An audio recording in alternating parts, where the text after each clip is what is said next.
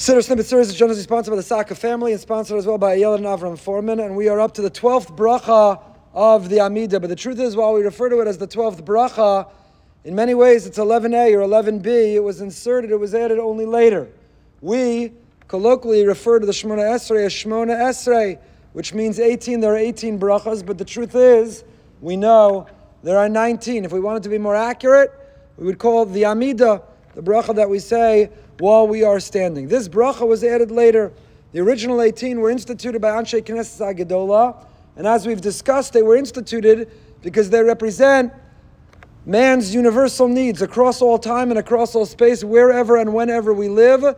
These 13 brachas in the middle, these needs, these requests remain the foundation.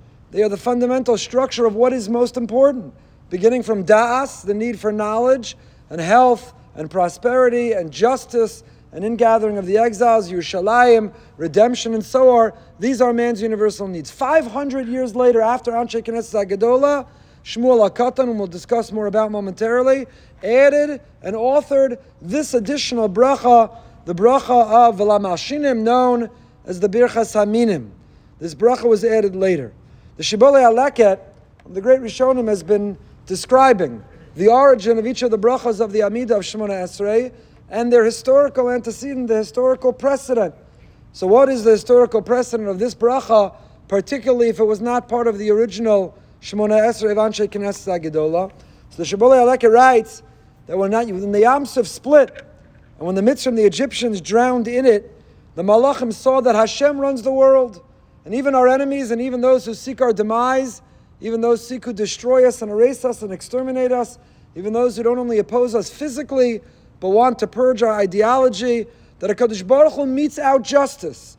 And therefore, when the Malachim witnessed and watched the Egyptians drown in the sea, they declared, Baruch Ata Hashem, they made the bracha, who breaks enemies and humbles rebellious sinners, Shover Oivim, Machnia, Zaydim, that there is an answer for them all. And later, that historical precedent, that text, which was lost, Rabbi Gamliel, who was the one who recruited Shmuel HaKatan to write V'lamalshinim, this bracha, knew there was a historical precedent, knew that the Malachim once declared that Hashem metes out justice and everyone will get what's coming to them.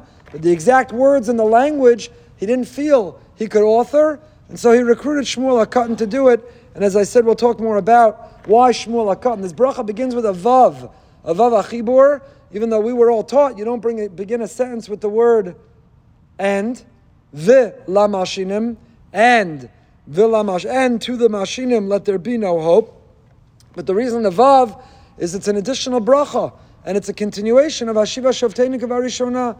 This longing we have for the restoration of justice, of truth, of honesty, of integrity, of fairness between each other and for Klal Yisrael. It continues vila malshinim, and in that spirit that there's an injustice, in that vacuum, in the absence of a Sanhedrin, that void, that vacuum is filled with minim, with malshinim, with those wicked in, uh, individuals, the stukim, the Sadducees, and others who are seeking to undermine, seeking to erase, seeking to, seeking to confront our very ideology, our shkafa of who we are. The Rambam explains in Hilchos Tefillah, the beginning of Perek Beis, the historical background for what precipitated this bracha. Again, for 500 years, the Amida Shmona Esrei was that, Shmona Esrei 18 brachos, and it covered all of universal needs. And 500 years later, something was happening in the world that Gamliel felt he needed to recruit, he needed to appoint someone. Shmuel HaKatan was that someone to tackle a new problem, a new need, one that was indeed very threatening and very dangerous. Writes the Rambam, Bimei Rabbi Gamliel, in the days of Rabbi Gamliel. Where was Rabbi Gamliel? The Rambam doesn't write it, in Yavna. Why Yavna? Because after the Churban Ma'asheni, the Sanhedrin was in Yavna. And Rabbi Gamliel was the Nasi. He was the leader at the time. B'mei Rabbi Gamliel Rabu Apikorsim B'Yisrael Vayomitzerim L'Yisrael Mesisanos Al Nashuv Me'achorei Hashem. The number of heretics, the number of deniers, the numbers of those who corrupted and distorted our Torah Kadosha, they increased, they proliferated, and they threatened, they tried to, to seduce and tempt us to leave and abandon our ways. They tried to entice us to turn away from Hashem. We're suffering again mass assimilation, an attempt to be Jew-ish and not Jews with Torah Hashem. Listen to the Lashon of the Rambam. What motivated Rabbi Gamliel to edit or add an addendum to what Anshe Knesset Hagedola with their divine insight had already authored? Because Rabbi Gamliel felt Kevin Sharos Shazu Gedola B'nei Adam. More than Das and Rifa'enu and Baruch Aleinu, more than all the needs for knowledge and health and prosperity, the bigger threat than our own physical well-being was a threat to our very neshamas. So he and his Din stood up and they instituted a new bracha. La'abid ha'apikorsim, to eliminate and remove and stop the threat and the danger of the heretics and those who are promoting assimilation and the disappearance of our Masorah chas v'shalom. And they added it and instituted it to be part of our davening so that everybody would know it. It would be arranged in the mouths of all. Nimtzu kol brachos.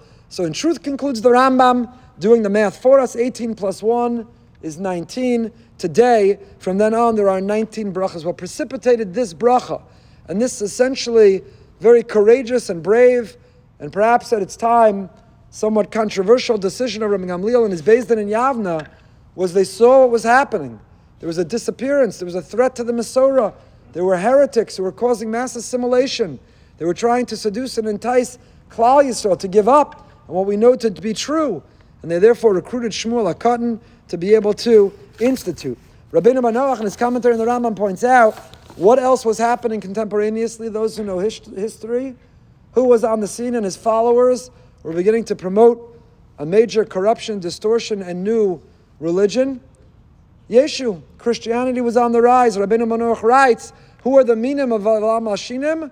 Yeshu and his followers, their impact and influence were beginning to be felt. Something significant needed to be done.